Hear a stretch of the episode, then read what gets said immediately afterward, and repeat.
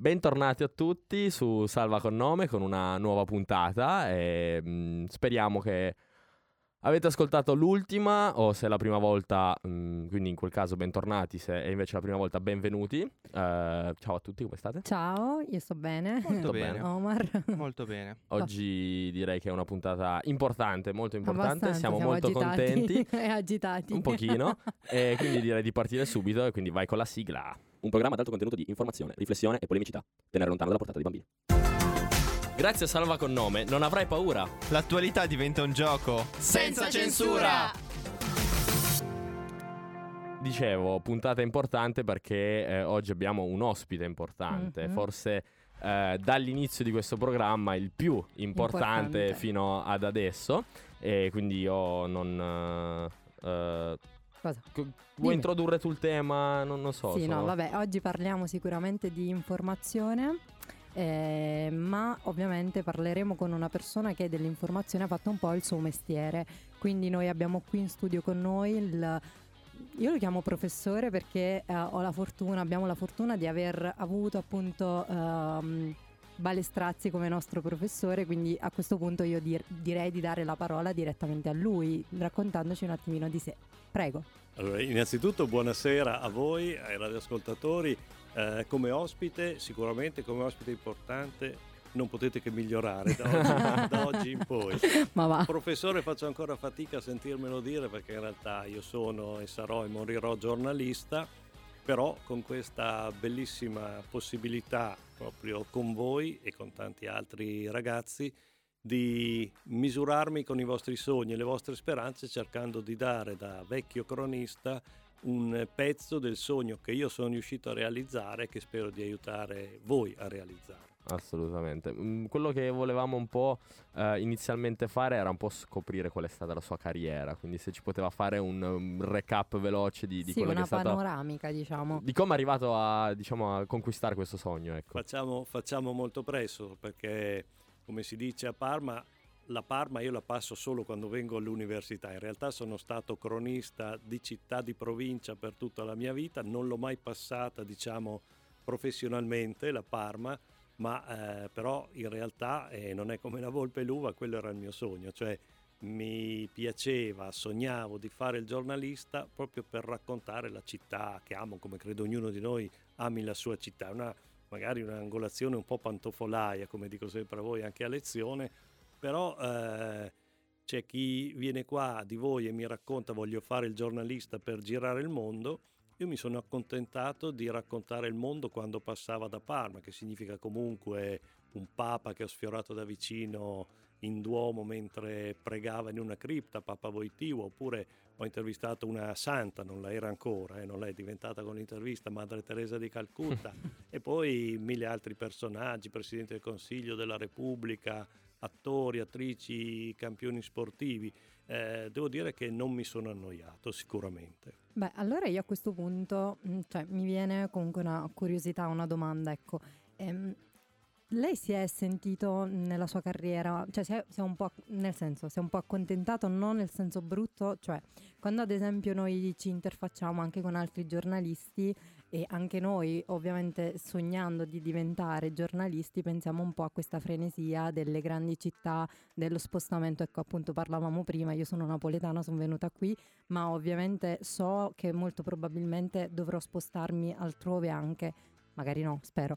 Eh, però tipo lei ha scelto di restare a, a Parma, ha avuto la fortuna o Guarda. comunque ha avuto altre opportunità? Ecco, diciamola tutta e diciamolo sinceramente, il mio telefono non è mai squillato con dall'altra parte del- della cornetta il Corriere della Sera o il New York Times, quindi l'imbarazzo della scelta non l'ho mai avuto.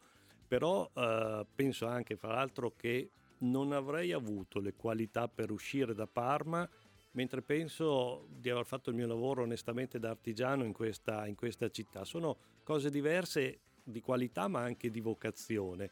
Eh, non andrei mai a fare onestamente l'inviato di guerra, anche se naturalmente ammiro chi ci racconta ogni giorno, prima da- dall'Ucraina, adesso da Israele, quello, quello che sta succedendo e cerca di farcelo capire. Eh, Praticamente devo dire che ci hanno azzeccato quelli della classe concorrente al liceo Romagnosi, che è il liceo classico qua di Parma, facevano un giornalino satirico, naturalmente bersagliavano noi della sezione avversa e abbinando a ogni persona un titolo di film o di libro, a me abbinarono un giornalista felice e sconosciuto. Sostanzialmente sono stato proprio quello. Quindi fin da subito eh, si è riconosciuta la sua, diciamo, carriera, quella che Identità sarebbe stata anche. identità, esatto, che sarebbe stata poi nel lavoro giornalistico. Identità sicuramente, fra l'altro io mi ritengo doppiamente privilegiato perché eh, oltre a fare quello che comunque sognavo, sono riuscito a farlo, o meglio, per combinazione l'ho declinato in tutte le forme, da- dalla radio come quella cui trasmettiamo adesso che è uno strumento fantastico, alla televisione, alla carta, al web, ai social, quindi le ho passate tutte le forme di giornalismo e questo anche mi ha consentito, pur restando nella mia dimensione di provincia, di non essere mai vinto dalla routine. Sì, anche perché comunque penso, e eh, cioè anche poi aspirando a diventare giornalista, che sia un lavoro che non stanca, nel senso un lavoro che ti, ogni giorno ti porta a fare qualcosa di diverso, anche se poi si trova a farlo in una realtà piccola, ma neanche poi così tanto come quella di Parma. Eh, La mia risposta è sì, non so se eh, altri miei colleghi ti darebbero la stessa risposta, perché ho visto anche gente che a un certo punto si stancava, ho visto tanti colleghi che magari invece avevano il sogno di andare, qualcuno è riuscito a realizzarlo, qualcuno ha vissuto invece magari come una sconfitta o come una diminuzione il fatto di rimanere in provincia. Dopo ognuno di noi come sempre ha la sua vocazione, le sue ambizioni, un consiglio extra giornalistico che vi do è quello, sapersi gustare quello che si ha, che a volte magari non è neppure tutto quello che avremmo sognato. Però eh, uno può fare il giornalista ed essere felice e sconosciuto, come dicevo, anche in una città anche molto più piccola di Parma. Assolutamente. Noi ci ascoltiamo il primo disco di questa puntata, poi continuiamo con l'intervista a Gabriele Balestrazzi su Salva con nome. Ho messo le scarpe nuove per i giorni di fango. Forse i leghisti lì in riva al Po non hanno più un capobranco. Fuori la rivoluzione ed io mi vesto di bianco. Vorrei tenerti la mano un po', scusa ma sono stanco. Tanto lo so che lo sai che non so che cosa ne pensa la gente. Per una volta che non, non ce ne fregava niente. Dormire nudi sui tetti, le eclissi su Roma, la tua light, non ti ho detto mai quello che mi fa e gli altri si perdono come niente, poi si ritrovano in un'altra città, sembra un'eternità, sembra una vita fa. E tu come stai? Che cosa fai? Coi piedi nel mare soltanto a pensare che sembriamo tutti falliti, tutti falliti.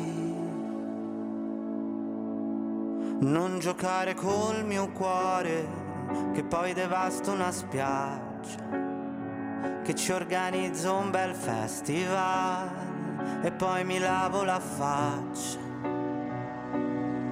Tanto lo so che lo sai che non so che cosa si scorda la gente. Triste pensare che no, noi due non saremo niente. Quanto silenzio sui tetti fra mille discorsi e la tua coca light non ti ho detto mai quello che mi fa e gli altri si perdono come niente, poi si ritrovano in un'altra città, sembra un'eternità, sembra una vita fa. E tu come stai? Che cosa fai? Io soltanto a pensare che sembriamo tutti falliti, tutti falliti.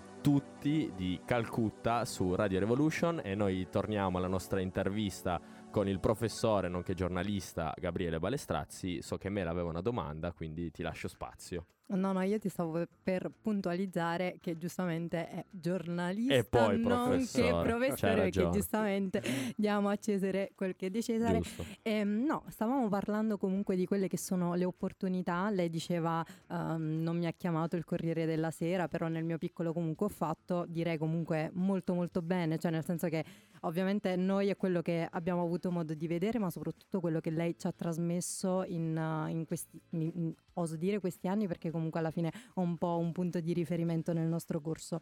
E sicuramente anche qui sul territorio di Parma perché mi è capitato anche di parlare con persone che non c'entravano nulla con la mia università ma che comunque fossero di Parma la conoscono bene o male un po' tutti.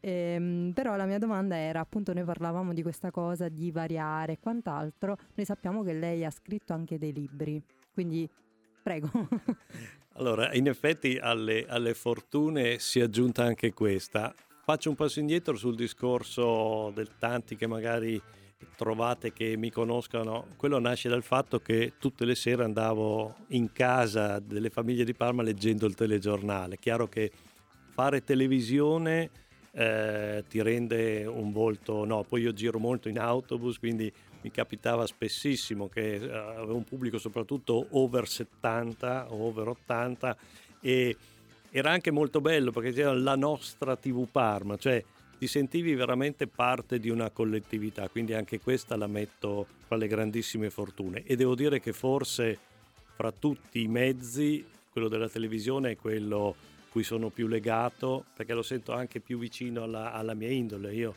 mi conoscete purtroppo per voi anche nella versione scolastica, ma eh, vedete anche lì che io mm, insomma, mi faccio prendere la passione, parlo e cerco soprattutto di dare spazio al rapporto umano. La televisione ti consente proprio questo perché ascolti come adesso, ma lì anche vedi eh, le facce, i sorrisi, le smorfie, i momenti di difficoltà e quindi passa anche l'aspetto umano dell'intervista. Poi quelli bravi lo rendono anche sulla carta, nei libri, eccetera, però la televisione sicuramente è il periodo a cui sono più legato.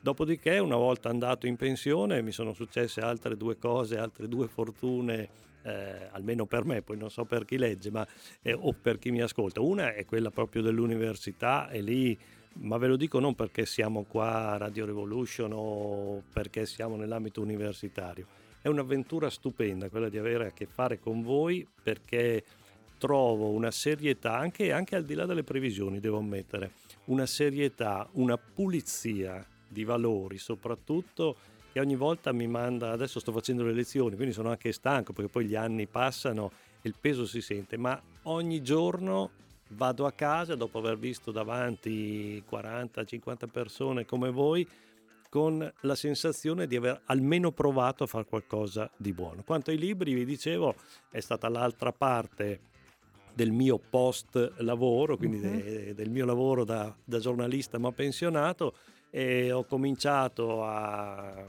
interessarmi un po' ad approfondire una figura delle nostre terre che è Giovannino Guareschi col suo Don Camillo eccetera e eh, studiando questo sono arrivato a questo film insolito che ha fatto insieme a Pierpaolo Pasolini, quindi ho fatto un paio di libri, uno su Guareschi, uno su Guareschi e Pasolini ed è tutto sommato una cosa in cui mi ritrovo insieme a voi nel senso che mi sento uno studente, sono delle piccole tesi universitarie senza pretese, uh-huh. però proprio con la voglia di approfondire qualcosa per poi raccontarlo, che è quello che voi poi farete per i prossimi 50 anni. Speriamo, speriamo. eh, prima eh, a microfoni spenti parlavamo appunto della sua prima intervista a Carlo Ancelotti Ancelotti, diceva, quando giocava qua a Parma.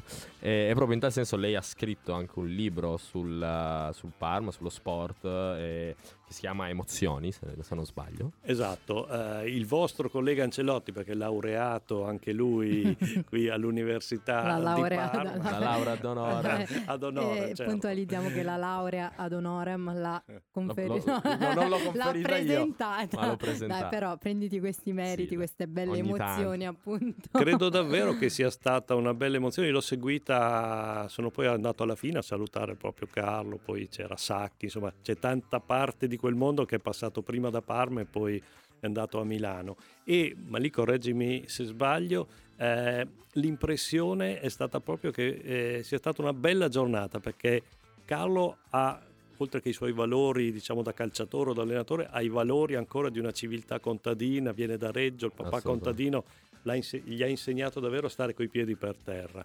E poi c'è stata anche qualche dimostrazione di giornalismo di alto livello, ad esempio la laudazio di eh, Luigi Garlando della Gazzetta dello Sport, per me è stato, l'ho citata agli studenti anche di quest'anno, proprio come articolo parlato di sport e non solo di sport, devo dire per me è straordinario. Quindi l'ho vissuto come una, una, bella giornata. Quanto a Carlo, appunto, eh, si può dire di lui, eh, mi ha fatto piacere vederlo qui da laureato perché se lo merita davvero. Eh, l'ho intervistato nel 79 alla vigilia dello spareggio che poi ci portò in Serie B e che lui decise con due gol. Era un giovanissimo, però aveva quella stessa naturalezza, quella stessa posa e umiltà che ha tuttora dopo aver vinto scudetti e champions in quantità industriale e credo che il suo segreto, appunto al di là delle doti calcistiche prima da giocatore e poi tecniche da allenatore, sia proprio questa sua grande umanità perché credo che non ci sia un giocatore che non sia andato d'accordo con lui in tutte le piazze. No, assolutamente. Infatti quando eh, sono arrivato alle 9 di mattina per fare le prove era un po' agitatino, no? con Cancelotti. Certo. E, e, poi lui è arrivato, uh, per, gli hanno fatto vedere cosa dovesse fare, dove dovesse sedersi e tutto un po'. E lì mi sono tranquillizzato subito perché nel momento in cui gli ho parlato ho subito percepito l'umanità della persona, quindi ho detto alla fine è come noi, cioè non, eh, tendiamo a, ovviamente per quello che ha fatto, metterlo su un piedistallo, anche giustamente, però poi alla fine lui era, oltre ad essere emozionatissimo fin da subito, e poi è proprio umano e quindi mi ha subito messo Come diciamo a Parma, tirava su col naso. esattamente, esattamente. Quindi nulla, quello mi aveva subito tranquillizzato. E, e non, aveva... sono, ecco, non sono tutti così personaggi né dello sport né dello spettacolo. C'è chi, sempre per usare un termine parmigiano almeno, ma forse universale, c'è chi se la tira e Ancelotti non è di quelli, non è di quelli. Assolutamente. Io allora farei partire la canzone che, che abbiamo scelto e fa, mi faceva ridere, in realtà sono un po' stupido in questo, però queste cose mi fanno ridere perché ho detto c'è un professore, vuoi non mettere notte prima degli esami di Venditti? Sono tornato da Roma eh, questo weekend che sono andato a trovare un amico, quindi mi faceva molto Ci ridere. Sta. E allora ce l'ascoltiamo. notte prima degli esami su Radio Revolution.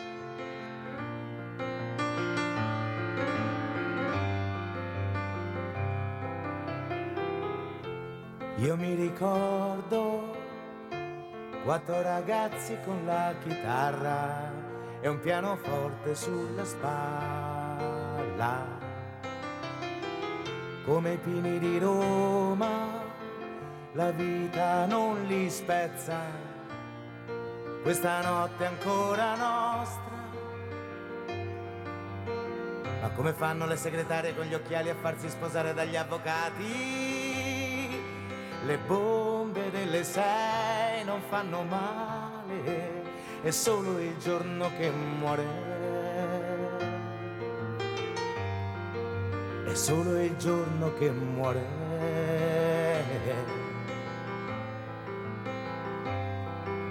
Gli esami sono vicini e tu sei troppo lontana dalla mia stanza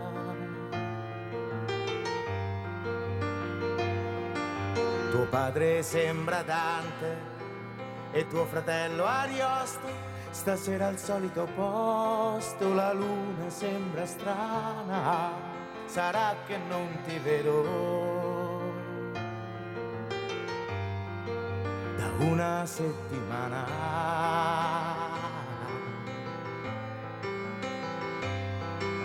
Maturità t'avessi preso prima le mie mani sul tuo seno e fitto il tuo mistero.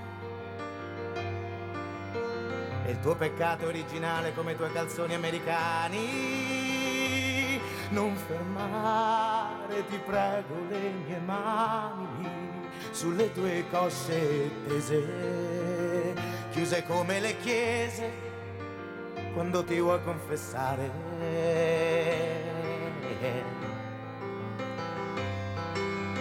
notte prima degli esami notte di polizia certo qualcuno te lo sei portato via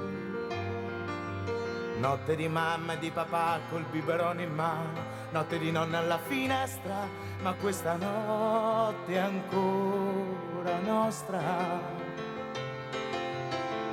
Notte di giovani attori, di pizze fredde e di calzoni, notte di sogni, di coppe e di campioni, notte di lacrime e preghiere. La matematica non sarà mai il mio mestiere. E gli aerei volano in alto tra New York e Mosca, ma questa notte è ancora nostra. Claudia, non tremare, non ti posso far male, se l'amore è amore.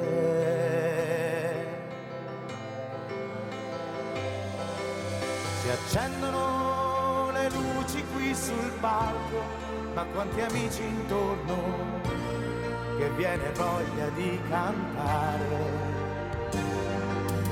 Forse cambiati, certo un po' diversi, ma con la voglia ancora di cambiare. Se l'amore è amore, se l'amore è amore, se l'amore è amore,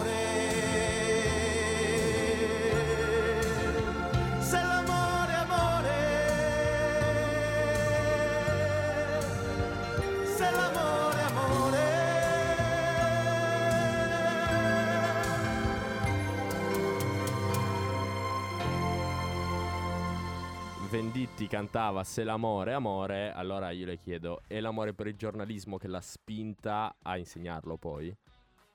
Credo di sì, eh, è stata una proposta fatta dall'allora presidente Anna Maria Cavalli, che è quella che ha creato il corso, e dalla professoressa Piazza. eh, e ho trovato, devo dirvi la verità, all'inizio non eh, ero convintissimo, non tanto per fa- fare quella cosa, ma perché mi sembrava un'università né carne né pesce, cioè non era di giornalismo solo e non era solo di lettere.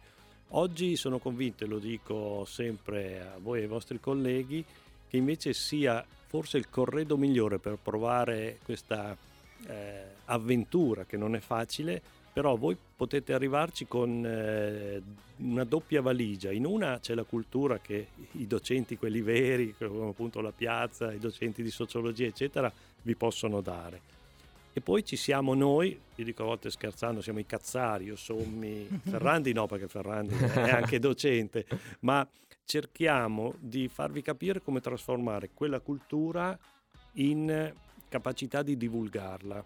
E abbiamo, non so, penso Alberto Angela, Piero Angela, eccetera, cioè può essere uno dei terreni, e, e vediamo proprio con gli Angela che ha funzionato, e può funzionare secondo me anche a livello locale o a non so quale livello, eh, per raccontare delle cose, per divulgare cultura, cosa di cui oggi abbiamo estremo bisogno, però bisogna saperlo fare nel modo giusto e venderla esattamente come altri vendono il gossip o cose del genere. Assolutamente. Lei nella- in quest'estate ha pubblicato un libro proprio sul giornalismo, il nome è Manuale di giornalismo appunto. Quando ho visto questa cosa mi sono però chiesta una cosa.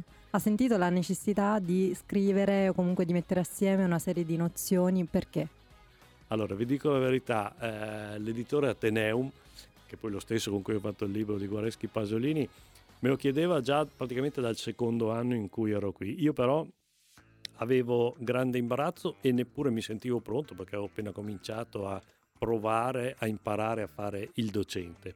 Premessa fondamentale, io per i libri che faccio adesso, che siano il manuale universitario, che sia Pasolini, eccetera, non prendo un euro, ma non perché sono ricchissimo, è eh, tutt'altro, ma perché è un po', eh, parlavamo prima del divulgare cultura, provo a fare il mio volontariato civile per chi invece in prima persona, in un mondo difficilissimo come quello dell'editoria, ha il coraggio di avere una casa editrice, le librerie, eccetera. Allora eh, io provo, nel mio piccolo davvero, a, a dare il mio contributo.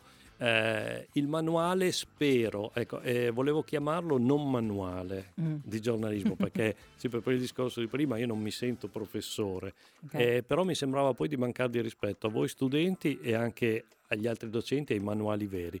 Allora eh, ho cercato di metterci dentro delle cose che spero vadano al di là del manuale normale per aiutarvi in quelle situazioni in cui ci si può trovare da giornalisti. Faccio un esempio, a volte ti possono proporre una promozione, che significa più soldi, più, più potere, non credo possa interessare, ma qualcuno interessa anche, quel, anche quello. E può anche essere semplicemente un riconoscimento dei propri meriti, però può anche comportare poi certi tipi di situazioni che tu non vorresti affrontare. Allora eh, nel manuale, e non credo siano cose normalmente da manuale, dico per rimanere liberi a volte bisogna dire dei no. Io ho detto dei sì e ho detto dei no. Nella mia carriera non mi sono mai pentito né degli uni né degli altri. Però, tipo, rispetto comunque a quelli già in circolazione, ha sentito magari la necessità? Questa è una domanda che le faccio ovviamente tornando un po' nelle vesti da studente in questo caso, no? Certo. Ehm, quando ci siamo trovati di fronte, io parlo ovviamente al plurale, pensando anche ai miei colleghi, di fronte comunque alla scelta di un manuale, ovviamente oltre a quello suggerito dai nostri docenti in generale, non ce ne sono tantissimi, spesso, uh, ad esempio anche in un altro esame, venivano selezionati dei capitoli e tante volte invece addirittura il docente di turno mh, diceva questo capitolo non va bene magari non so sull'intervista perché l'intervista non si fa così. Lei ha sentito anche lei una necessità del genere per fare mh, maggior chiarezza, non so, per risistemare meglio le cose? Allora rispondo, stavo per dire ti rispondo col tu da radio, le rispondo sì, da studente. Vabbè, scusatemi se ogni tanto mescolo le due cose, ma eh, vi rispondo, così va, così va benissimo. Eh, aggiungendo una cosa. Mh, che non dovrei dire però pubblicamente, io lo dico subito agli studenti, il mio esame nasce dagli articoli scritti e lì si gioca eh, innanzitutto quello che credo possa servire a voi e poi il voto stesso. Eh, l'esame orale, se dipendesse da me, quasi non lo farei come esame e diventa, eh, credo l'abbiate sperimentato, una chiacchierata in cui partendo da quello che voi volete fare io cerco di darvi qualche consiglio.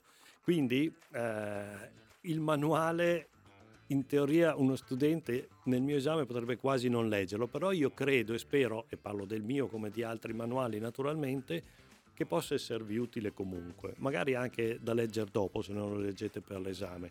Non, eh, non freghereste me non leggendolo, ma al limite potrebbe mancarvi qualcosa a voi. Ecco, ho cercato di pensare a un manuale che più che per l'esame di oggi vi possa servire se un domani sarete davvero giornalisti o anche foste in una casa editrice o un ufficio stampo, qualunque cosa del genere, perché proprio c'è dentro non solo la regola di come fare il titolo, le 5V, le mhm. leggi, la deontologia, eccetera, che pure ci sono, ma c'è soprattutto anche qualche consiglio su come a un certo punto mettersi ad esempio davanti allo specchio, sembrano banalità o retorica, ma invece è quello che governa davvero il lavoro che fai ogni giorno per cui ti trovi in una situazione, io consiglio, prenditi 30 secondi, vatti a mettere davanti a uno specchio e lì capirai se dire sì o dire no, se accettare quella cosa o non accettarla, perché la prima persona a cui dobbiamo rendere conto del nostro lavoro siamo noi stessi.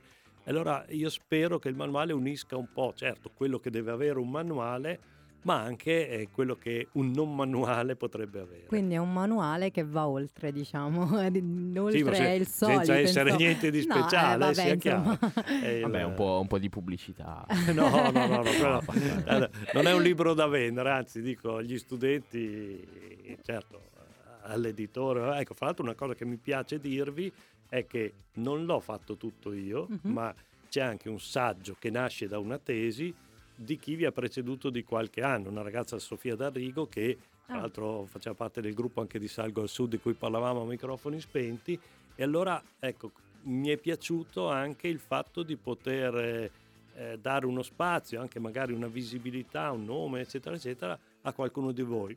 Io sognerei anche, eh, che ne so, su Guareschi, su Pasolini, su qualunque cosa, di fare dei lavori in cui io ci metto il nome e sono già pagato così, ma che servano a, a qualcuno per eh, poi farsi conoscere. Ecco. Assolutamente.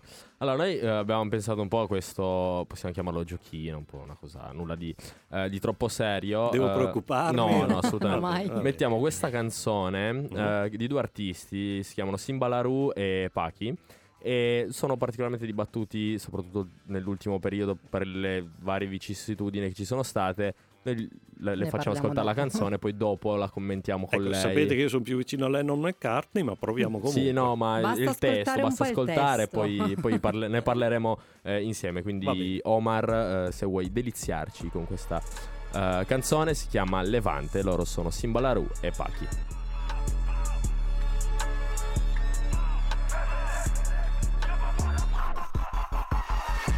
Fumando lavanda, Maserati Levante Perennemente in ansia perché ho fatto i danni. Mica parlo a caso, quanti rapper presi a schiaffi. Rifornisco il tuo naso, il tuo pusher s'attacca al cazzo. Oh frate fatti i cazzi, che sono tutto fatto. Ma hai fatto il lavapiatti, ma ma hai riscaldato un piatto. Sei soltanto un montato, ti mangio panna montata. Dici solo cazzate, la tua vita è una cazzata. Sono in strada, man- man- mangio pasta come un italiano, faccio latitanza in Calabria, su- su- Sud Italia, piccolo Valanzasca, son qui che conto condanni, con chi sfogo la mia rabbia. Gloria NPT ti fa come l'SD Vuoi la gangsta shit, comprati il nuovo CD Crimi, crimi, crimi, crimi, mi trovi sul Lamborghini. Sotto i sedili, scanno sui rettilini. Collezionando crimi al giorno, ogni giorno il curriculum. In zona ci sono gli sbirri Cappiamo tutti dentro i cunicoli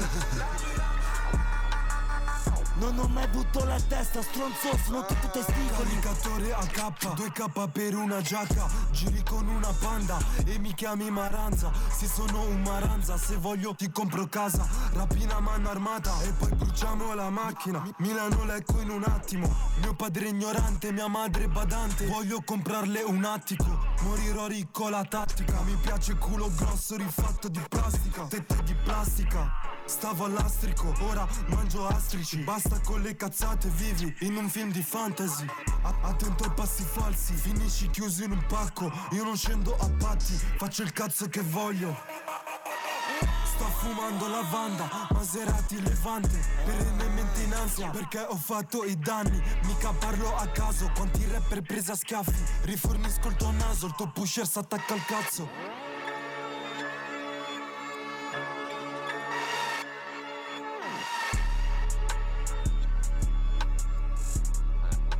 Ecco, questa era un po' la canzone, l'abbiamo scelta appositamente appunto per toccare un- velocemente questo tema che è particolarmente dibattuto oggi per eh, le terribili vicissitudini che siamo ormai sempre più abituati purtroppo a sentire appunto sul tema dei cantanti, gli artisti di oggi che incitano alla violenza, all'utilizzo di, di sostanze stupefacenti, appunto eh, data comunque la sua professione, la sua carriera, il suo vissuto, volevamo parlarne con lei, chiederle cosa ne pensasse a riguardo. Ecco. Allora, musicalmente premetto che sono rimasto Lennon e McCartney anche dopo aver ascoltato, anzi, ancora più convinto.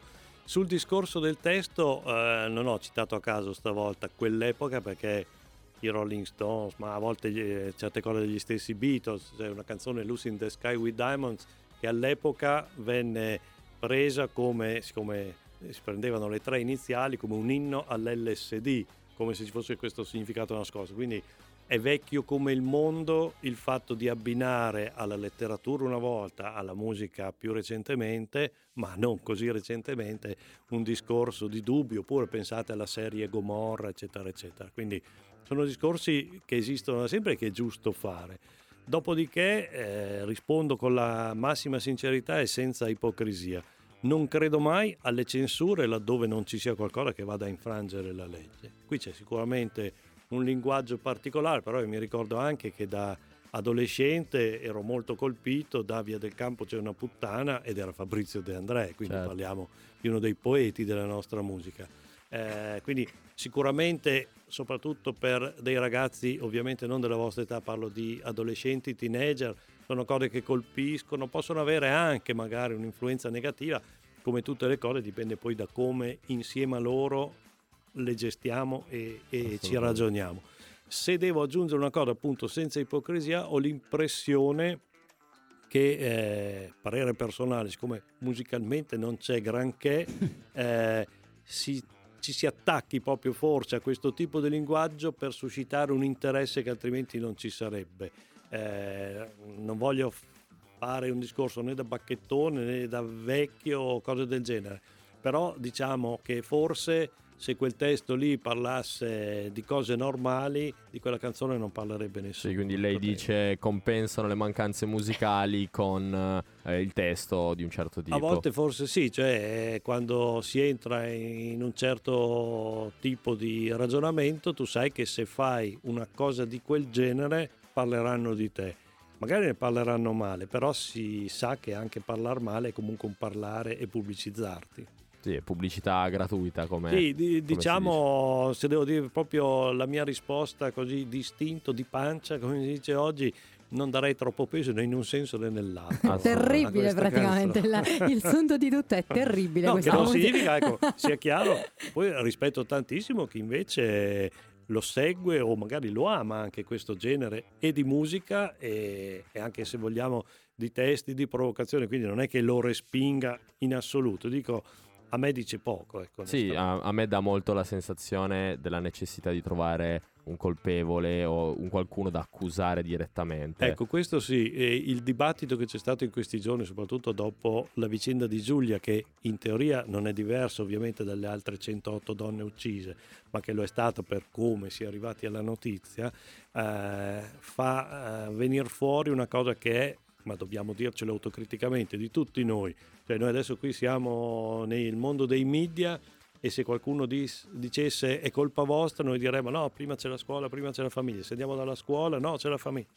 E il padre del ragazzo in questi giorni, lasciatemelo dire, pur con tutto il rispetto per chi vive a sua volta, immagino una grossa problematica, ha rilasciato delle dichiarazioni che mi hanno lasciato molto perplesso. Quindi credo molto più semplicemente che ognuno di noi debba guardare a casa propria, in quello specchio di cui parlavamo prima nel manuale, e vedere se può fare qualcosa di più concreto. Fossi nel rapper o trapper o non so come altro devo definirlo, o nessuno dei due. Siamo, siamo nel campo giusto. Ok, nel campo giusto. che ha scritto il testo di prima, qualche domanda me la farei. Ecco, per vendere qualcosa in più, sto facendo qualcosa di buono o meno?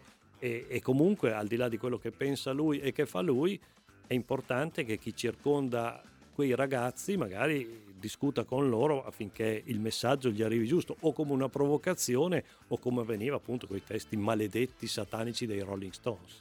Okay. Diciamo che ci piaceva, mh, mm, cioè ci interessava comunque sentire la sua, mh, mm, perché appunto come stavamo dicendo si è parlato tantissimo in questi giorni e tanti sono stati anche i, mm, i giornali online che hanno criticato il modo di dare notizie, lei appunto stava dicendo il modo in cui dare notizie e quant'altro.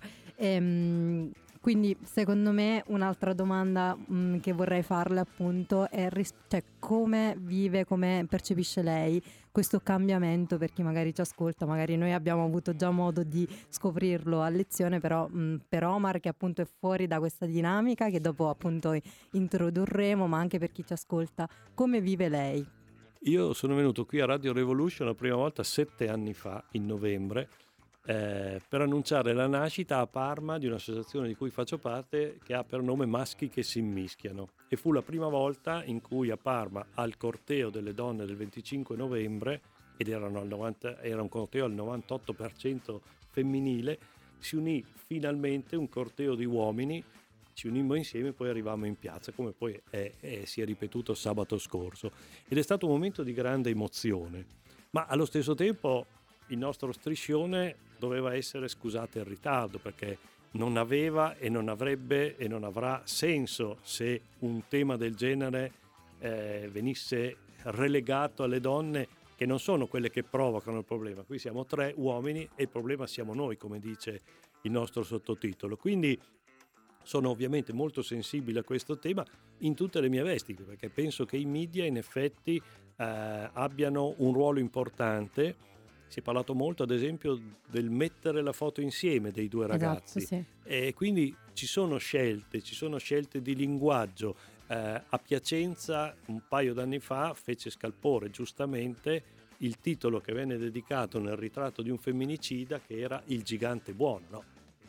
Il gigante probabilmente sì, buono non lo puoi attribuire, cioè anche se fosse stato quello il, eh, l'appellativo, il soprannome che lui aveva, nel momento in cui è diventato un femminicida, mettere come titolo del suo ritratto il gigante buono è una scelta sbagliatissima, sembra quasi di attenuare Sì. la gravità di questo. Quindi dobbiamo stare e dovete stare molto attenti. Mi permetto di dire, siccome lei rappresenta qui dentro il 25% e spesso anche nelle, nelle redazioni magari il, eh, l'apporto femminile non va oltre il 25%, quando ho cominciato io eravamo tutti uomini in gazzetta, dovete obbligarci a cambiare. Noi dobbiamo cambiare, e qui guardo gli altri due, per conto nostro già, ma dovete imporci un racconto, e non solo un racconto del femminile, un rispetto del femminile assolutamente diverso, ma non una cosa che realizzeremo fra 50 anni, no, una cosa che dobbiamo realizzare stasera. Tra l'altro, appunto, ci, ci piace eh, parlare del 25 novembre della marcia che c'è stata a Parma perché è stata particolarmente partecipata quest'anno. Eh, mi ha dato l'impressione proprio di una eh, volontà di cambiamento, di rabbia anche. E appunto poi ho visto che anche è andato al TG1 per questa, per questa cosa. È, e, è stato ripreso. e quindi appunto ci, ci mh, ci piaceva l'idea e ci sentivamo anche in dovere di dedicare una piccola parte anche a questo, Sì, a questo momento. È buffo perché abbiamo cominciato l'intervista dicendo che io sono un Sì, cronista sì, di di, Parma, provincia che non morti. Poi in una settimana mi sono trovato su Rai 2 perché hanno fatto uno speciale sulla strage della famiglia Carretta e, e sabato ero lì al Parco Ducale, si vede che hanno visto lo striscione della nostra associazione e eh, sono venuti da me, qualcun altro deve aver indicato me e mi hanno chiesto una battuta che poi è andata sul TG1. Onestamente neanche sapevo che fosse, pensavo fosse il TG regionale. E poi fatto, stavo guardando Sinner che era ai punti decisivi e, e qui è buffo perché mi hanno telefonato da Brescia i, mi- i miei parenti di Brescia ma ti abbiamo visto al TG1 Vabbè, no, non lo sapevo Quindi anche in diretta nazionale. Eh, Ci ascoltiamo una canzone e Sì. poi Dopo la trap di l'intervista. Simba Larue ci godiamo questa- questo giro in motorino.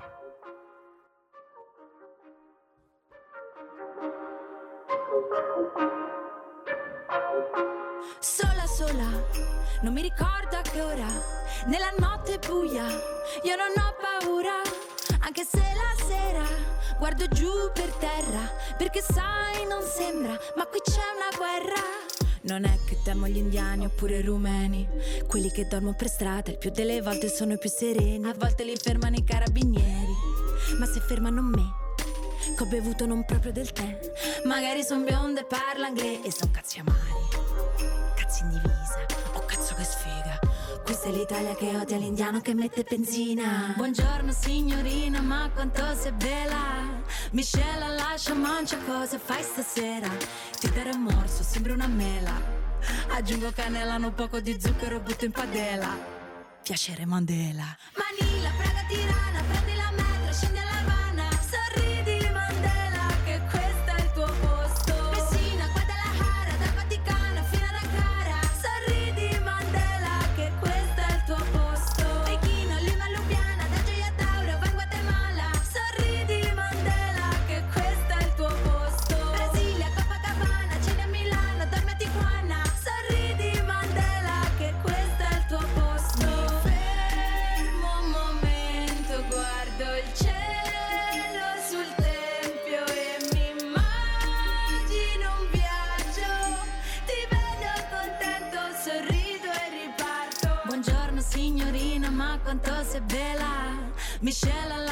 mangia cosa fai stasera.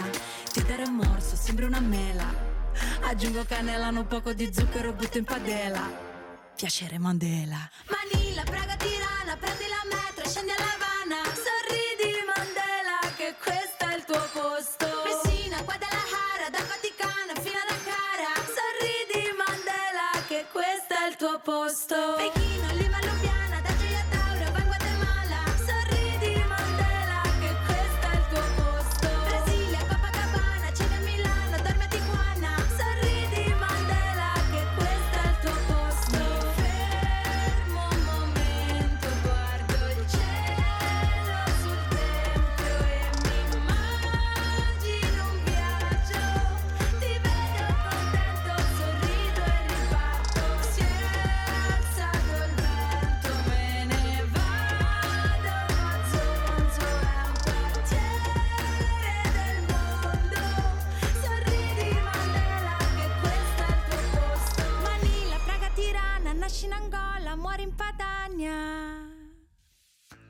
E questa era Margherita Vicario con Mandela e il suo giro in motorino in una notte di primavera, come ama descriverla.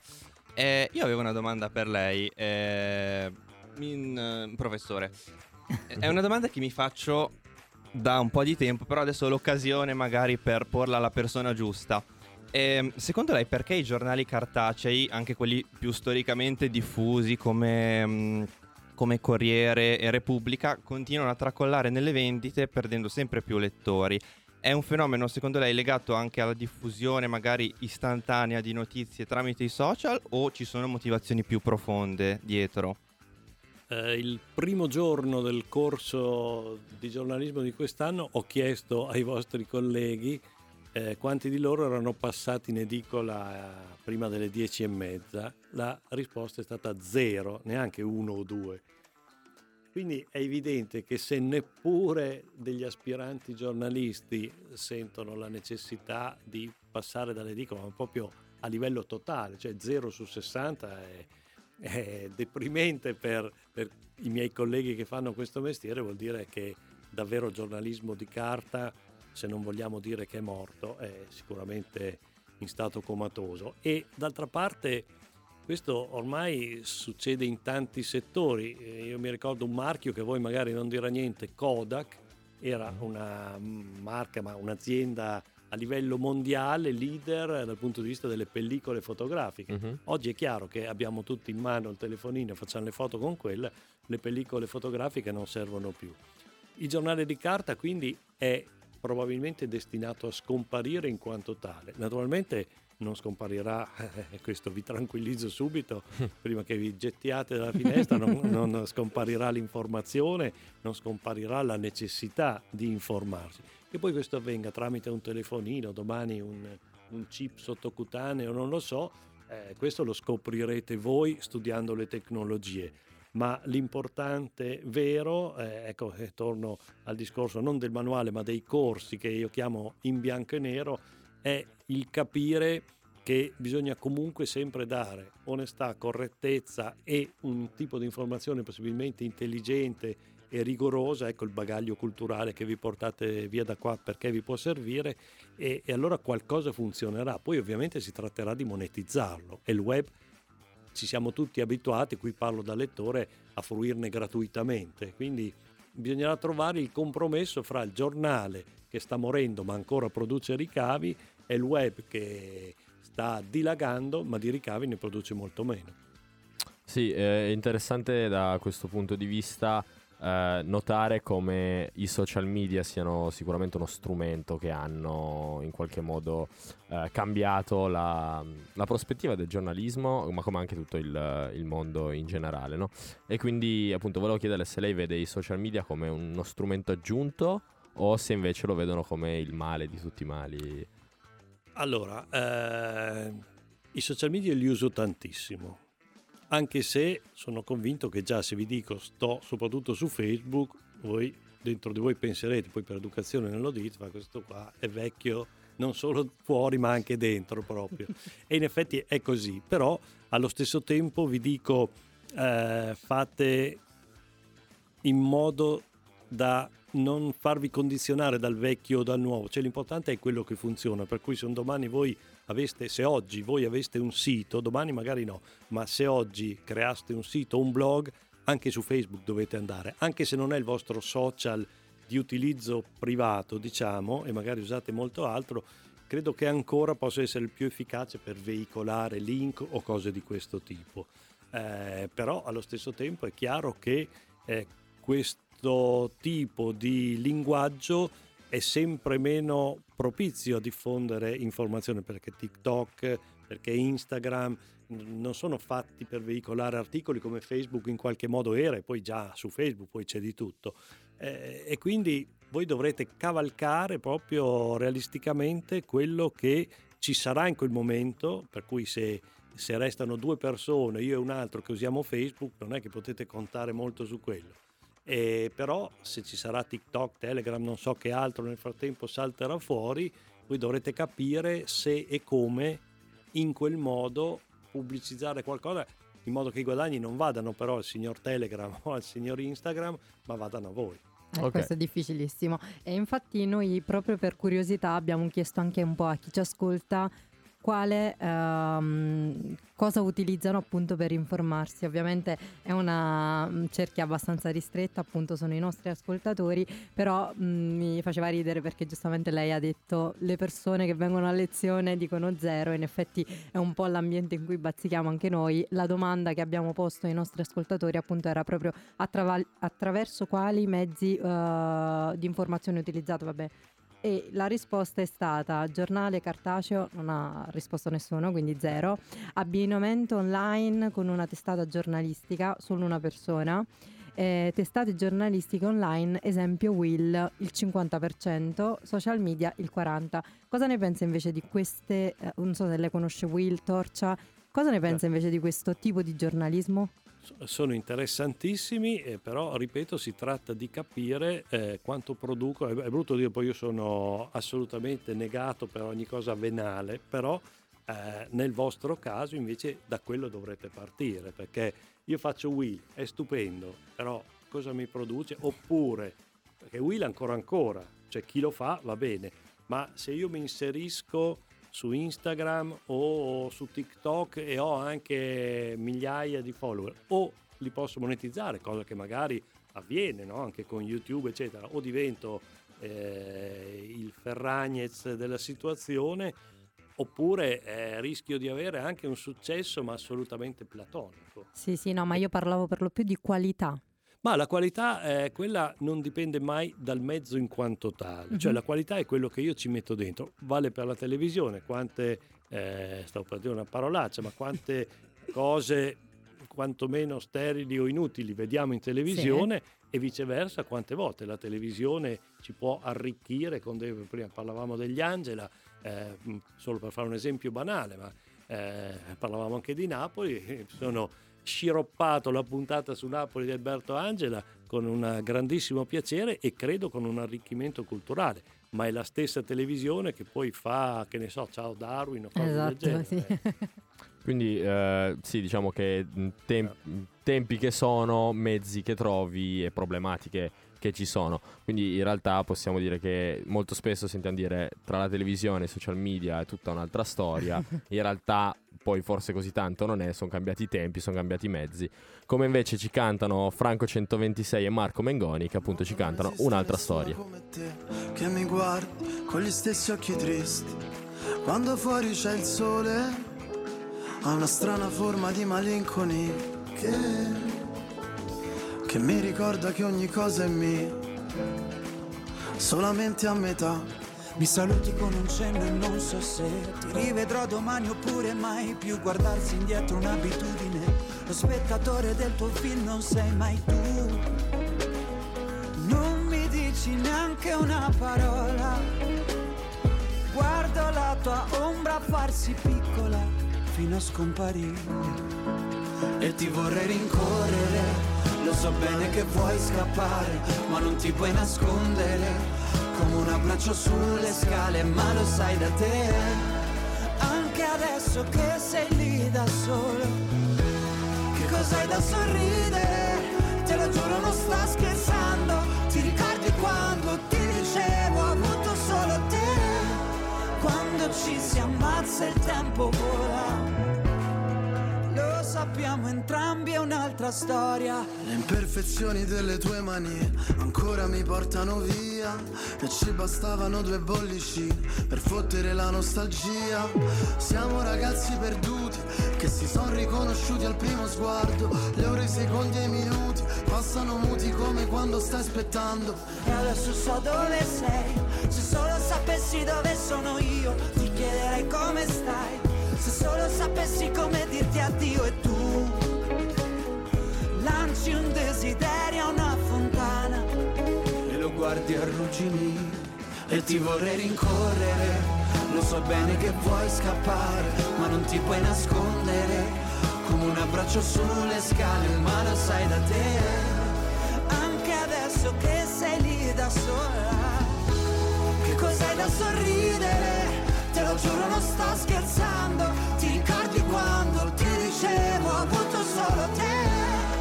Quando ci si ammazza il tempo vola, lo sappiamo entrambi è un'altra storia. E accorgersi in un attimo che notte siamo fuori, andiamo senza meta sotto gli occhi dei lampioni. Tanto ci porta via il vento, tu resta immobile. La strada sembra un deserto e ti vorrei rincorrere. Lo so bene che vuoi scappare, ma non ti puoi nascondere. Come un abbraccio sulle scale ma lo sai da te Anche adesso che siamo qui da soli, che cos'hai da sorridere? Te lo giuro non sto scherzando, ti ricordi quando ti dicevo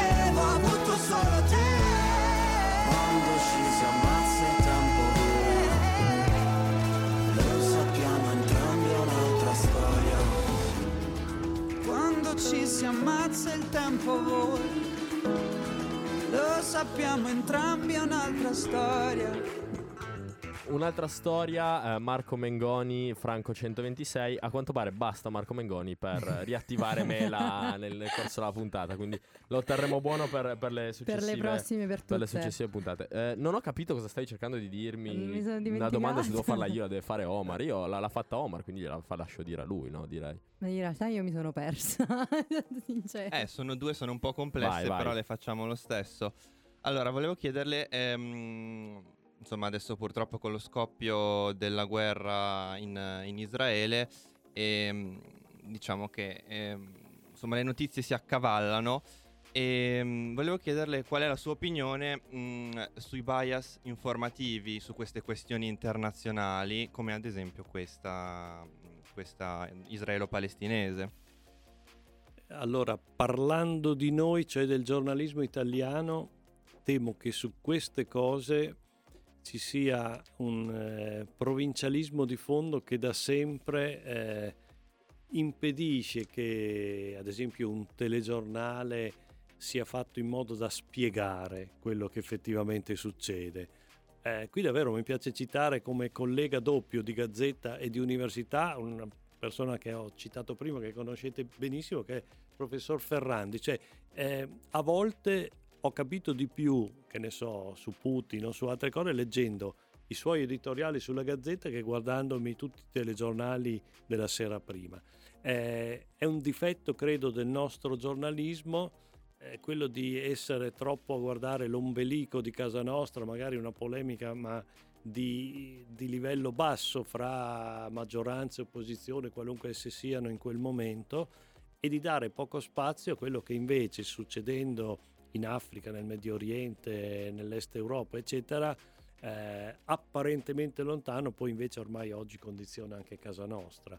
Quindi eh, una uno dei territori su cui voi potreste agire è proprio questo, cioè cercare di fare un giornalismo che spieghi cose che la gente secondo me vorrebbe sapere, però gliele devi anche lì spiegare in modo chiaro, in modo rapido, perché la gente purtroppo è, è se non è superficiale, quantomeno frettolosa, e vendendole, eh, uso questo brutto verbo, con eh, la stessa efficacia con cui altri contemporaneamente magari venderanno eh, l'ultima polemica fra Hillary e Totti. Esatto. Sì, infatti io confrontavo stamattina un po' l'apertura eh, del Guardian con, eh, con il Corriere o magari Le Monde e vedevo comunque queste differenze perché comunque c'è, c'è del gossip. C'è un abisso, c'è... un abisso in quello. Eh, esatto, c'è, c'è, c'è, questa differenza, c'è proprio, c'è un, secondo me c'è un po' mh, mm, magari per la questione click, la questione appunto c'è una voglia di impressionare un po' la gente e quindi si fanno anche titoli facili, si fanno titoli a chiappa like, a chiappa click che appunto secondo me non, non, aiutano a comprendere la situazione. Non solo non aiutano a comprendere, secondo me alla lunga non aiutano neanche a vendere. Cioè tu vendi oggi, eh, io a lezione una delle cose che ho fatto vedere, non mi ricordo se a voi o quale anno era, comunque sì, non, re, non tanto tempo fa, perché parliamo di Illari e Totti, Corriere della Sera fece in esclusiva con Cazzullo un'intervista a Totti e quella diventò la prima notizia del Corriere. Ora, con tutto il rispetto, e lo capisco benissimo che quando hai un'esclusiva che si fa cliccare, come eh, dicevate adesso, e ce l'hai solo tu, la metti in teoria al primo posto, ha un senso, fra virgolette ma se poi diventa più importante della guerra in Ucraina o in Israele, allora stai dando ai lettori il messaggio, io non sono una persona credibile, ma sono un bazar dove vendo quello che in quel momento ti Però, capita. Se, lunga... se, posso, eh, a me ogni tanto ho la sensazione che noi siamo anche un po' responsabili di questa cosa qua, nel senso, nel momento in cui eh, giornale inteso come impresa deve vendere, vende quello che viene letto. Quindi inevitabilmente se eh, persona, le persone vogliono leggere Totti Ilari e non della guerra, viene venduto Totti Ilari. Quindi in qualche modo io, io come, per primo, ma tutti siamo responsabili no, di, questa, di, questa, cosa qua. Nel, nelle mie lezioni, nel mio manuale c'è una parolaccia, o perlomeno è tale per i miei colleghi, pedagogico. Perché se voi prendete 100 giornalisti e chiedete loro il giornalismo deve essere pedagogico, la risposta è no, tranne... Eh, eh, il, il, vecchio prof che avete davanti, perché io invece credo che uno degli spazi che ci possa essere per il vostro futuro sia proprio quello di non aver paura di un giornalismo che sia punto di riferimento. Anche se è una salita ulteriore, perché è chiaro che se il mio concorrente ha l'esclusiva di Totti, con quella fa milioni di click probabilmente, mentre se io parto, proprio per tornare alla domanda di prima, con la spiegazione di quello che succede in Medio Oriente, mi batte calcisticamente 5 a 1. Però si tratta di capire se poi alla fine del campionato vincerà lui o vincerò io. E le possibilità più grandi sono che vinca lui. Però se nel frattempo tu riesci a spiegare, riesci a fare il titolo giusto, l'incipit giusto, eh, no, non dico che dall'oggi al domani la tua notizia sarà letta più di Totti e Hillary, però puoi cominciare a, a riguadagnare credibilità e un domani forse anche click. Assolutamente, sono, sono assolutamente da, d'accordo su questo, quindi sta nel, anche poi nel giornalista stesso prendere le proprie decisioni e decidere se rimanere vero in qualche modo, comunque eh, in, in, linea con i propri principi e i propri valori oppure... Esatto. Al volo, mi viene un'assonanza proprio di cognomi. Oggi guardavo Corriere TV, aveva la finestra, quella proprio di home page di prima di prima pagina il gol di Frattesi e la rimonta dell'Inter. Da Frattesi a Gratteri nei giorni scorsi c'è stata un'inchiesta fondamentale sulle organizzazioni criminali, mafiose nel sud, con una sentenza importante ha avuto meno spazio Gratteri di Frattesi. Assolutamente. L'Italia è un po' stato il paese, penso che lo, lo crediamo un po' tutti, eh, in cui ci sono imposti giornalisti coraggiosi e se vogliamo anche un pochino scomodi come Montanelli, Bocca, Panza, Pintor, solo per fare qualche esempio. E a partire dagli anni 90 io ho un po' l'impressione che il giornalismo sia diventato via via un pochino sempre più accomodante nei confronti del potere economico e politico. Volevo chiederle se condivide un pochino questa impressione e mm, cosa si cela dietro questo fenomeno. Uh, è vero, però allo stesso tempo l'altra sera, mentre ahimè eh, vedevo soffrire il mio Milan in televisione, mi ha risollevato il morale proprio un vostro collega laureato due o tre anni fa, perché ho visto un suo link su un articolo, eh, proprio eh, parlavamo prima di Gratteri, un'intervista al coautore del libro su Gratteri per la Gazzetta di Reggio. E allora penso proprio, ho pensato e lo ridico adesso, lo penso adesso, che se voi portate invece qualcosa che vada contro questo mainstream, a questa prassi anche pigra di dare più spazio a Hillary che, che a Gratteri, come dicevamo prima, o a Frattesi che, che a- alle mafie, allora abbiamo la speranza, come lo dicevamo prima anche nel femminile, di recuperare terreno. Eh, e quindi il coraggio, l'importante è essere in tanti, cioè non lasciare qualcuno da solo, come è successo per altri giornalisti, Siani, Fava, eh, Di Mauro, eh, che sono stati poi bersaglio, come succedeva per i magistrati, Falcone, Borsellino e così via. L'importante è che siamo tutti in qualche modo eh, uniti nel portare avanti questa battaglia, in modo che, come diceva uno striscione, uccideteci tutti oppure, oppure non riuscirete a, a batterci. Ecco. Uh, ci siamo con la canzone? eh? Sì. Allora dai, ascoltiamoci Autunno di eh, Noemi, anche se di autunno ormai è rimasto ben poco. A me, Vabbè, i giorni. a me sembra ormai inverno, Natale, quindi...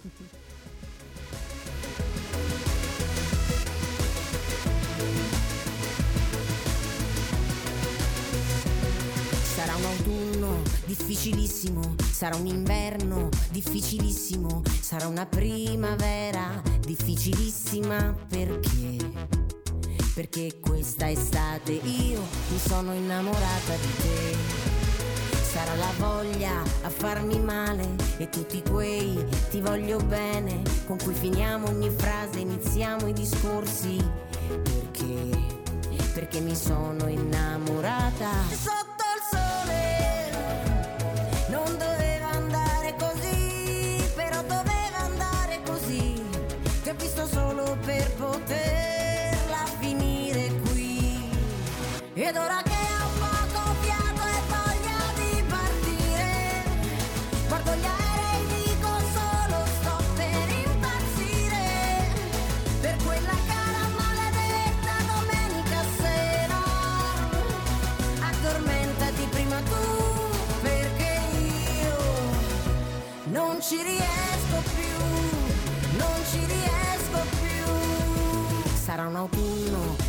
Difficilissimo, sarà un inverno, sarà romantico, sarà una primavera che si dispera perché?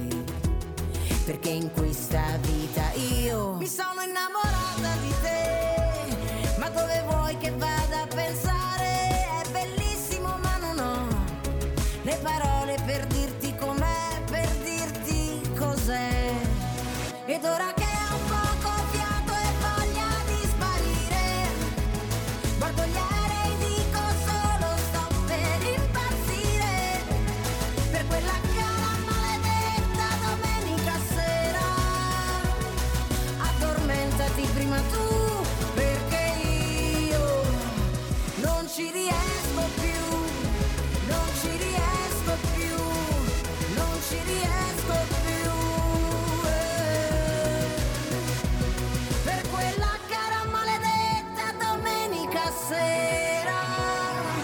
adesso svegliati prima tu, perché io non ci riesco più. Sarà un autunno difficilissimo, sarà un inverno difficilissimo, sarà una primavera che si dispera perché sarà un autunno difficilissimo,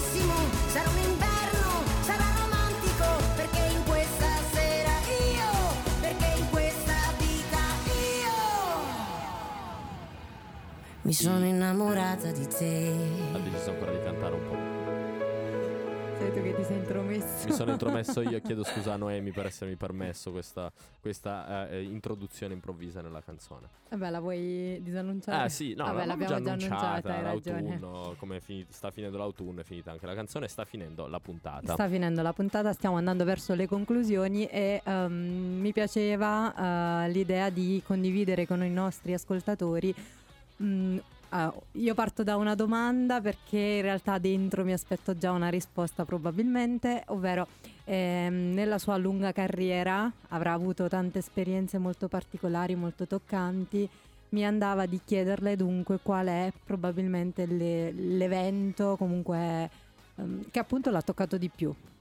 La risposta chi è stato in aula con me in effetti la conosce già, è la storia tristissima ma non solo triste, dopo spiegherò perché, in due secondi, del piccolo Tommy, il bambino di 18 mesi che nel 2006 qui a Parma venne rapito, qui ci fu un mese, un lunghissimo mese di speranza e di angoscia e poi, eh, infatti l'ho un po' rivissuta anche seppur in piccolissimo nel caso di Giulia dei giorni scorsi, la speranza, l'angoscia, in quel caso prevaleva la speranza però e quindi fu ancora più eh, lacerante quando poi si venne a sapere che invece fin dalla prima sera il bambino era stato ucciso dai suoi rapitori. Ho detto è una storia ovviamente tristissima e voi ne sentite il racconto in aula, ma è anche una storia di amore capace di sopravvivere a questo buio, perché la mamma ha fatto almeno due o tre cose straordinarie, oltre già a, sopravvivere anche fra l'altro la morte del marito poco dopo